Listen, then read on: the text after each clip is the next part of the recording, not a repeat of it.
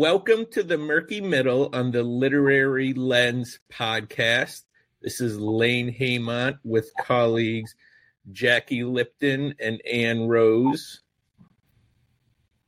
Uh, today, we're going to be talking about the art of the middle ground.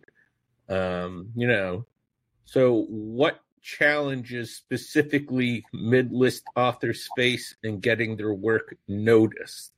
Mm. Um, mid-list authors switching agents, you know, uh, looking for new agents, navigating the publishing maze from a mid-list perspective. Um, so let's get to it. Shall we start with changing agents? Because I know there's been a lot of uh, social media chat about people who've either had to move agents because someone's left the business or, you know, someone's agent not being the best fit for whatever they're trying to do next. And that just seems to me not a bad place to start. Yeah, absolutely. Um, and I also think um, people who have offers on the table who are now looking for an agent to negotiate that offer because yep we just ran into that. Um, so, Anne, what do you think? Have you ever been the next agent, quote unquote? I am the third agent for a couple. Ooh. Yeah, for one of my newest clients, I'm their third agent. So, so yeah, I I've I've been there. So. well, I'm curious how you get approached by someone who has had numerous agents? Is it a query, a typical query, or is it, say, from a friend? So it's been both. So I have a couple clients who have had an agent before, and I'm their second agent, and they just queried me. Um, one of my clients, uh, I found them through it was like DVpit, I think it was at the time. Um, so I had liked a post, and they queried me, and I just happened to be their second agent. Um, and we sold their project. So yay. So that was good. But um, the last one that I just signed was through a referral. So so this person knew one of my other clients, my other clients basically called me, was like, You have to talk to this person. They'd be amazing. You're gonna love them. And then they queried me. Same thing. They sent a query and I read their work and the rest is history. I just want to remind people as an agency, we don't poach. No. So I've had authors approach me while they have agents, and I say, listen, you got to talk to your agent first because I'm not going to be the a hole. Yeah, I've I've done that a few times myself where it's it's a really tough situation because you know if you're an author and you know something isn't quite right maybe with the author agent relationship but you're not sure if it's the right time for a move. Uh, you know and i will have people approach me and say hey i'm still with this agent but would you read and that's because we don't poach. I'm always happy to sort of give people advice and and get on a call and say well what's wrong? Like what's not working? Maybe you should talk to your agent and say this or that or the other.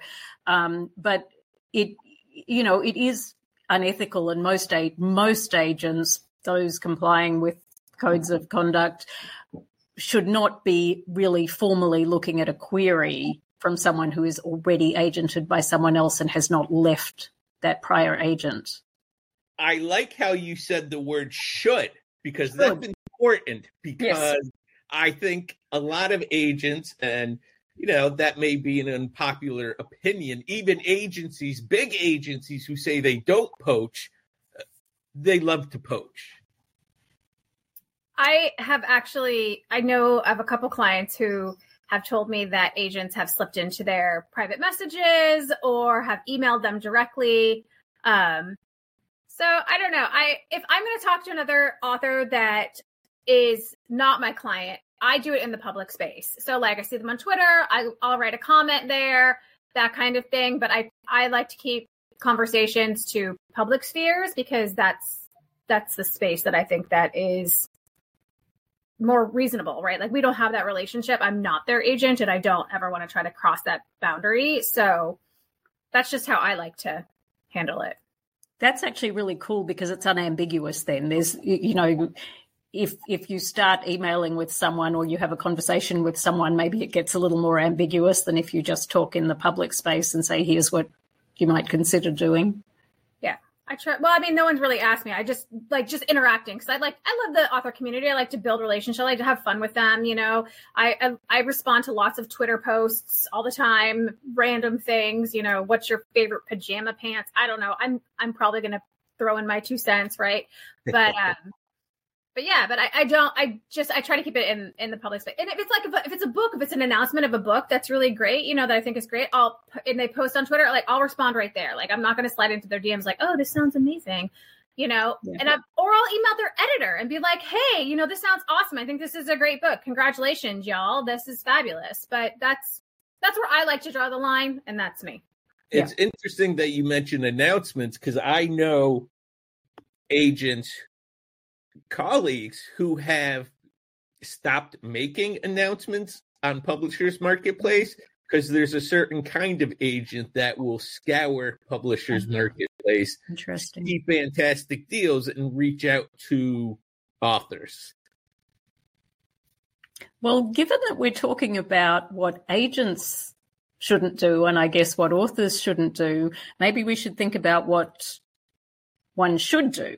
So, yes when you so if you are an author and you're thinking oh look you know it's not working with the agent or if the agent has said i really don't know how to place this maybe you should look for another agent and i wanted to throw out there because this comes up a lot um, you know sometimes it is the case that the project that the agent signed you on fine it sells it doesn't sell whatever mm-hmm. but the next set of projects isn't a good fit the agent doesn't have a vision for them or the agent doesn't see the client's vision. That happens a lot. And it's kind of, I mean, in some ways, it's weird to me that we're a full service for the life of the author's career business when projects are so subjective. And I always have trouble holding those two things in my mind simultaneously. But I think people, oh, it's really easy for me to say this as an agent, and I know as an author I feel differently. But um, you know when when that happens and an author says like something terrible about the agent or um, you know it, it destroys their self-esteem because the agent you know dropped them or the agent had a different vision or whatever. And you know honestly from the business side that is just business. And a good agent will not string you along. A good agent will say look I, I don't have a good idea for what to do with this. Do you have anything else? Or maybe you want to look for other representation. And I don't think that's a terrible thing because I think it's worse being with an agent where you're desperately trying to find something for them to sell, but you have a project you love that they won't work on. I mean, it's much better then to say, okay, well, maybe this time to part ways and I'll, I'll, I'll query this. And like Anne, I've had people query me in that circumstance. And I've had referrals from other clients and um, other writing friends who've said, hey, this person is looking for a new agent. And that's part of the business. That's always fine with me. So, have you ever, because I tell clients, you know, when they're working on the next book, if something isn't going to work, I say, run it by me. Pitch me some stuff. Yeah. I, I, am I unusual in doing that because I've had clients come with, I have this awesome book, I love it, and it's something that I know for a fact no one is going to buy because I've spent the last five weeks in meetings with editors saying, "Oh no, I'm sick of this. I don't want that." Yeah, I, I sorry. Go ahead, Anne. I was just going to say that, generally speaking, for me and the way I work with my clients is we I sign them on for a project, we go out with that project, and when that project is gone, like we're already talking about next project. And so I like to have that conversation early on, like what are your ideas? What are you thinking? How are we going to, you know, what is your time frame? Like how long is this going to take you to work on? That kind of thing because all of those things are going to factor into the later on marketability of whatever the project is going to be. So we're having those conversations super early so it's not like they're coming they're writing an 80,000 word book and then them sending it to me and I'm like, "Yeah, I don't really know what to do with this." Like I'm I'm we I try to make it so we're having a conversation along the way. So, um, I mean, I do. We were just in our meeting, obviously, and I have, I did have the situation where my client was like, "Oh, by the way, I just wrote this entire book here," and I was really, really nervous because we had never talked about it. It was completely out of their genre, like everything. Luckily, it was, it's amazing. I'm really excited about it. We're going to go out with it.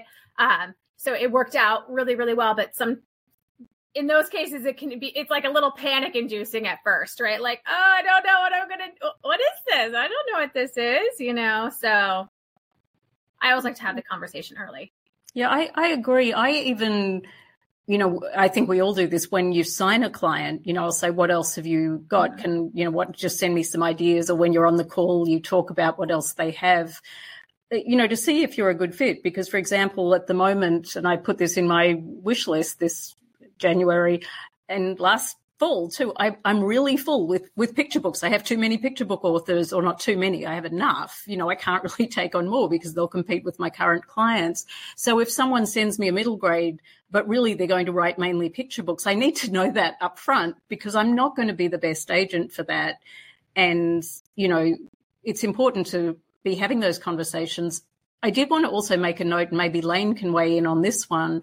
Uh, it can be a little different with nonfiction because with nonfiction, um, you know, sometimes the author is writing a book because it's part of an existing platform and it's not really clear if there'll be a second book or if there'll be a market for a second book depending on how the platform develops so like i don't know if you want to say anything about that lane yeah that's something i've run into where i had an author he wrote an amazing book it did really well lots of sales Publisher said, Hey, we want a second book. Author says, I'm done. I wrote my book. That's my one book. He has a great platform, could easily publish another book, obviously, but just doesn't want to, has nothing else to say.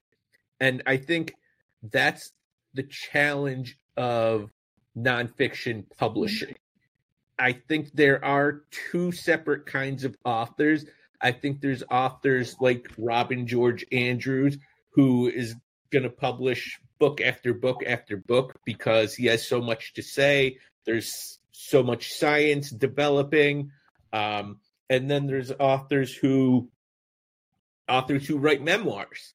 They wrote their memoir and they're done for the day. You know, sometimes they'll go on and do second memoirs. Roxane Gay has a number of memoirs, but other times, like Harper Lee, she wrote a book and she was done so I think it's important to have that conversation with your agent beforehand, before signing, maybe at the, you know, the call.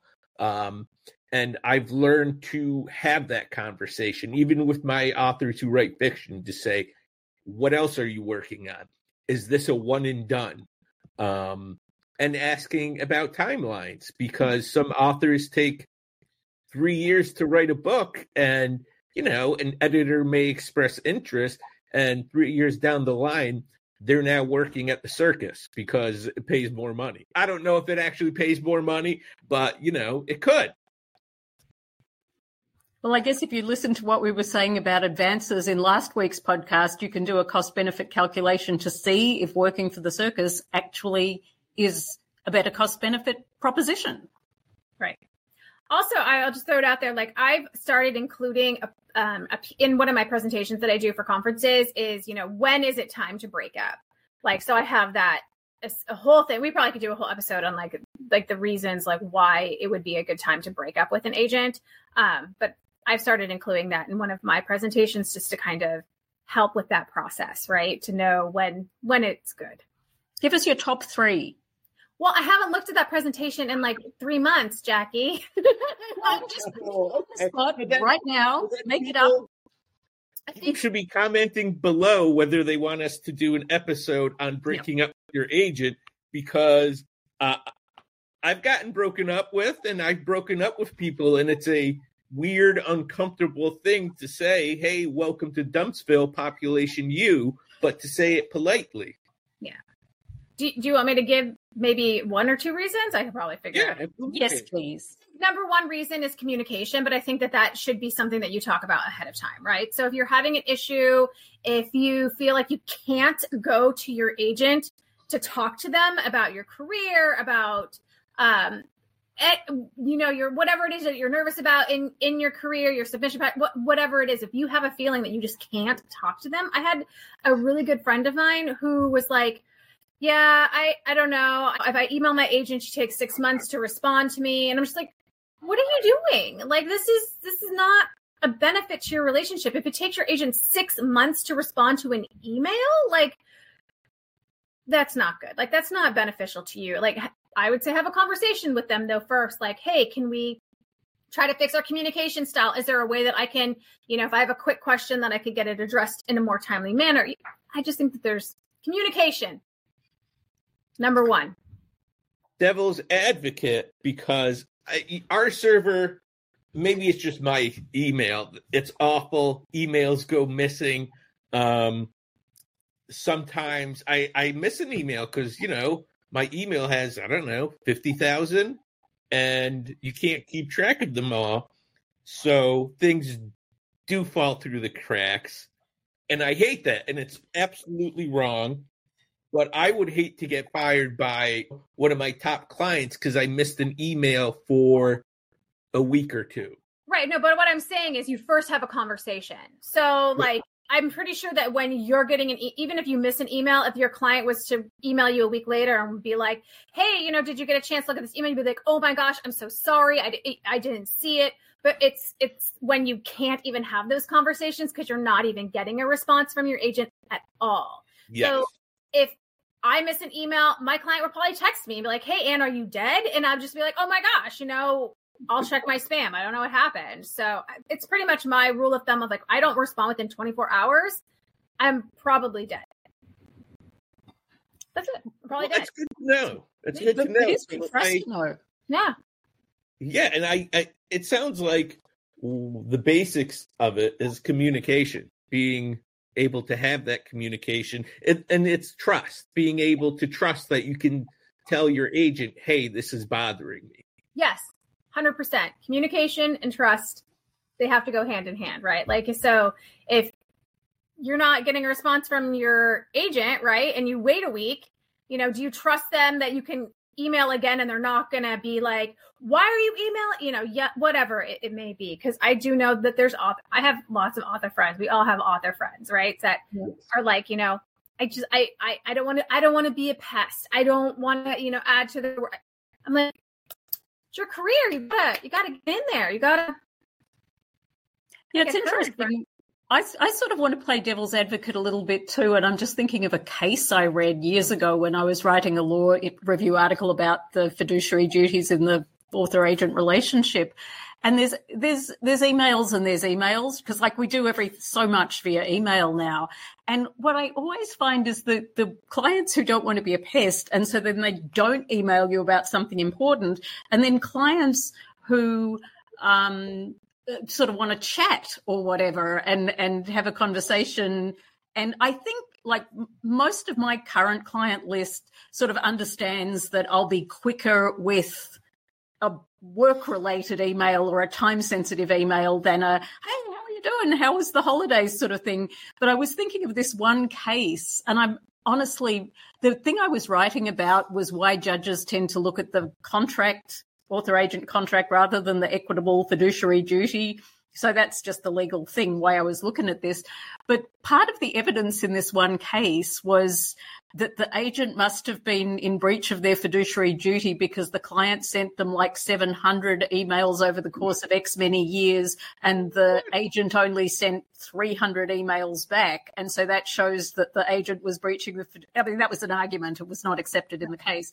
But it's like, but if you don't know what the 700 emails were about, or what the 300 right. emails were about, you have no idea what, you know, Anne is talking about communication, not the agent will respond in five minutes to every email you send. Well, you might, but it's like, you know, there is prioritization going on as well. Emails like text messages, you know, like I will sometimes just shoot off like, hey, what's up? Thinking about going to get tacos. Uh, do you want to go get tacos with me? And it's like, those are three texts. That's not one text. That's three texts, yeah. right? So is yeah. that email that they're sending or? Right. So if it's if yeah, and I would like I would love to come down to Texas and have some tacos with you actually. So we'll let's get that on the calendar. Do that. Right. We have that thing and when that film maybe comes out that we're supposed to do that thing. Well, we can't really talk about it yet, but you know what I'm talking about? We'll talk about it in the bonus episode because we can say Okay. whatever we want there. We'll There is be- a film. There is a film. Yes. talk about all the movies we have coming up, all that jazz. Excellent. Um, so it's interesting about emails because I think some people respond. Because Better. you need me to teach you how to to do your inbox, right? Isn't that what we said? I was going to show you how to do your inbox. Yes, I think it was because my inbox is like thirty thousand deep, and 12, 12 12 I emails don't in know, my how, inbox. How do you do that? How do you do that? I don't want to get off topic, but let's get off topic a bit. And how do you do that? it is just brutal organization. So it's really hard to come into it if if you're starting at 30,000, but like what if you can implement it at, from the beginning, it's really mm-hmm. easy to maintain. So you and I will get together and we will we will clean up your inbox at some point, but I have 31, if anyone cares. Good job. Oh, jeez.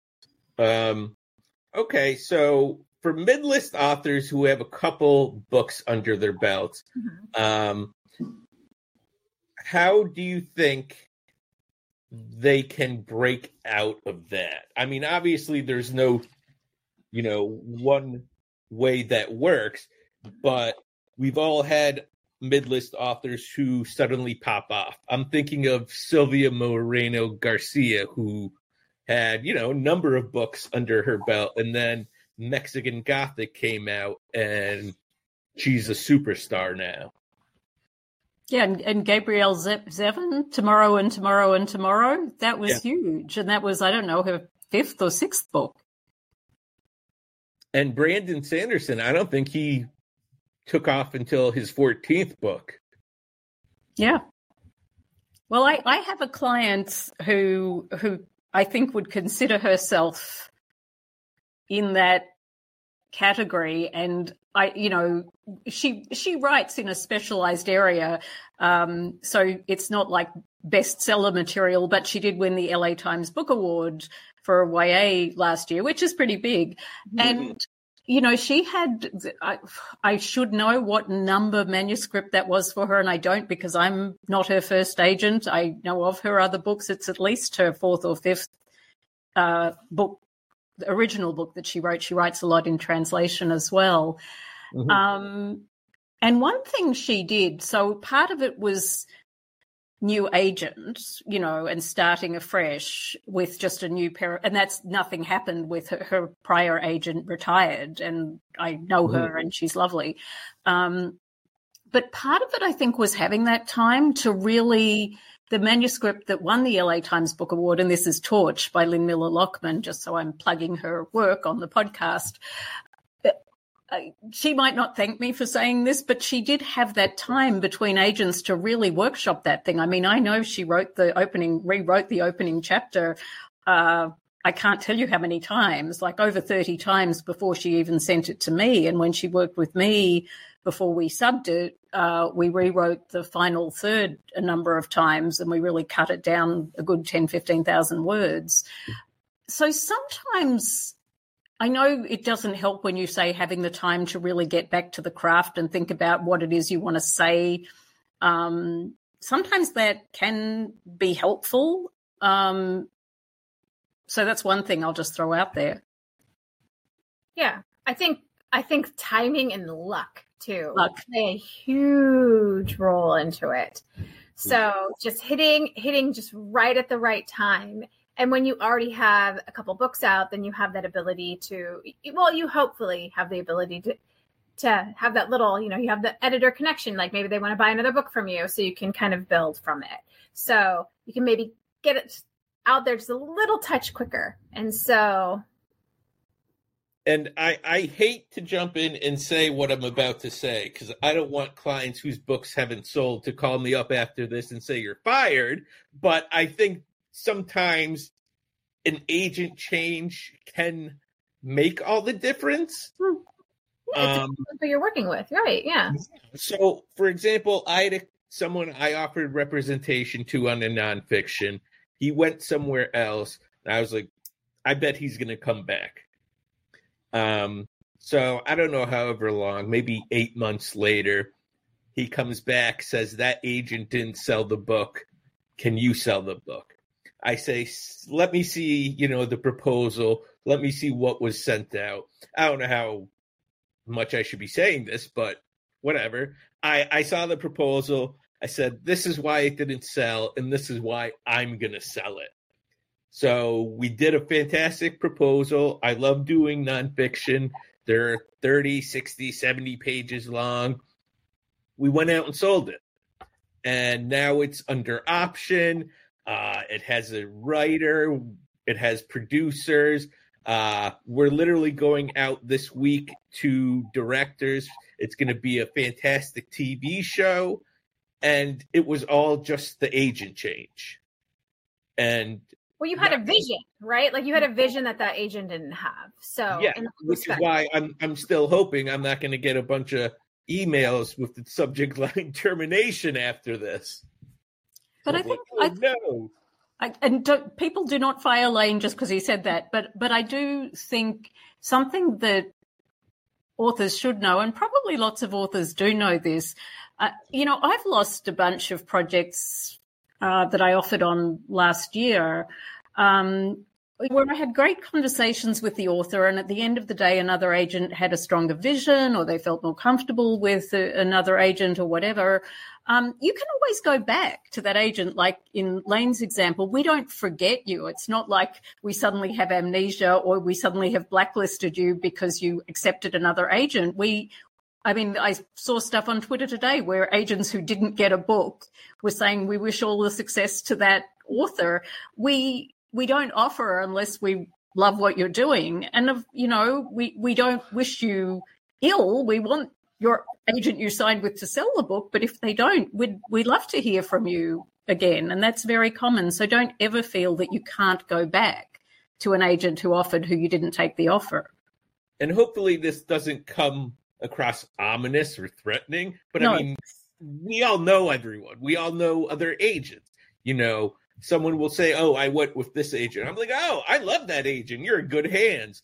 And there's been times where I say, "Who's the other offering agent?" And they say, "This person." I say, "Go with them. You're fan- they're fantastic. They'll do a great job. They're my friend. I'm stepping back." Yeah, I always think of Shark Tank, which I'm completely addicted to, where they say, Hey, Lori's the expert in this space. You should go with her. I'm not going to offer because you're better off with her. And it's the same thing. Seriously. It's like we wish everyone well. And, you know, if you have a good offer from a really good agent who would do a better job than we would, yay, that's great. Yeah, absolutely. Um, so what do we think about book tours um, mm.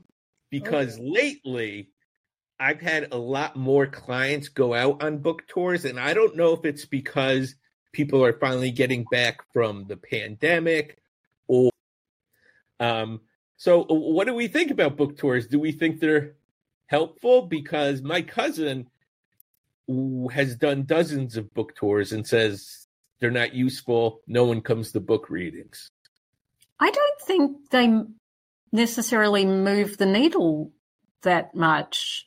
Um, I think you know if you do a huge Barnes and Noble thing and tons of people come and they physically buy the book, okay, so you've sold what fifty more books maybe, but in the scheme of things. I don't know. I think people get a lot of mileage out of book tours on social media because what's that thing in sales where you know a consumer has to see something like four or five times before they hit seven times before they hit the button and buy the thing? So i think it's like maybe two of the times someone comes to the book tour or someone sees a tweet about the, an X about the book tour. Um, but i just i i don't know. I mean i've i've had authors um, I guess I've never had a publisher send an author on like one of those big budget book tours, but I've had authors do events that publishers have organized. Um, and in Kidlit, I think some of the big, like the ALA, you know, big conference that can maybe move the needle on school and library sales.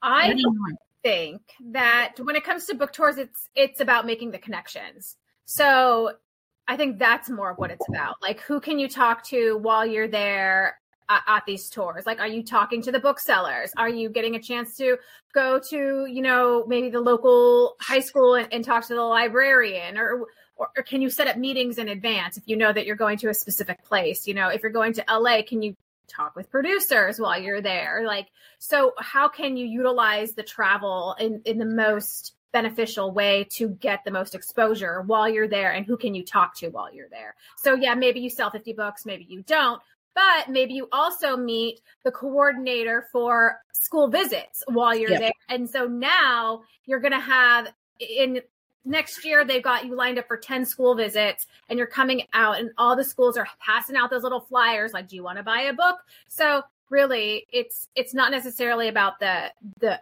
immediate like result of it i think it's it's about like building those relationships and and having more of like a long a long term burn if that makes sense. Yep. Yeah. So what i've found and i have nothing no evidence any no e- scientific evidence to back this up. I, I think events like at festivals or mm-hmm. libraries i think those work much better than outright book signings. Yeah. Yep. Because I've gone to client book signings, even in LA, even where big wig producers, studio heads show up. And it, like you said, they sell a few books. But I think it's really about the connections. Mm-hmm. Yeah. And I hate to say, being on social media. Well, yeah. But also, but being at those big places, you're going to talk to people who are very interested in like your you know your library session. You're talking to a bunch of librarians. You're not just talking to one right? You, you have that ability to like really get yourself out there and talk to a lot of people at once. So those those big ones are always really really helpful. And i would say i'm always going to plug stuff for nonfiction. You know if if you're a nonfiction author and you do an event in your specialty. Like, you know, I write about legal stuff. I, so when I talk to a group of lawyers or citizens who are interested in the legal side of something, I'm, so I'm talking to a specialty group. Mm-hmm. I might sell some books there, but that gets my word, the word out about the book to other people who would actually buy it as opposed to, hey, I'm here in the bookstore and someone's reading from their book. Um, so I think nonfiction again can be a little different because there's a lot of affinity organizations you end up talking to that again it's networking right? So you're mm-hmm. connecting with people who are interested in the thing you are talking about. Um, so i think it's worth being out there and doing stuff but i think it's more for the networking on both sides on the fiction and the nonfiction side. Yeah the more we talk about it, the more i think those kind of events are more useful for the network. It's, sort of like word of mouth. Mm-hmm. Yeah. You know, they still say the best marketing is word of mouth. And that really is it. You know, Jenny Kiefer, not to plug her again, but I'm going to plug her again. The This Wretched Valley comes out January 16th, and there's just a ton of word of mouth. Um, we got the files of all the social media blurb assets today, and there's like 30, 40, 50 of them. And I had no idea it had so many blurbs. I knew some of the big names, but then there's names I recognize that I'm like, wow, we got an endorsement from them. There's so many that I can't share them all. Mm-hmm. Some are my two of my favorite authors, Ally Wilkes and Katsu, who wrote one of the best books of our generation, The Hunger. I will always plug that book. Um, and so I, I really think it's word of mouth because Jenny is a debut author. Well, I think it's funny that you say that because I just had a conversation. Obviously, this is not book related, but I had a conversation today with my kids on the car ride home from school. Like a, a, teacher was coming out of the school and they were carrying their Stanley Cup, right? Like you could you could tell it was the Stanley Cup, right?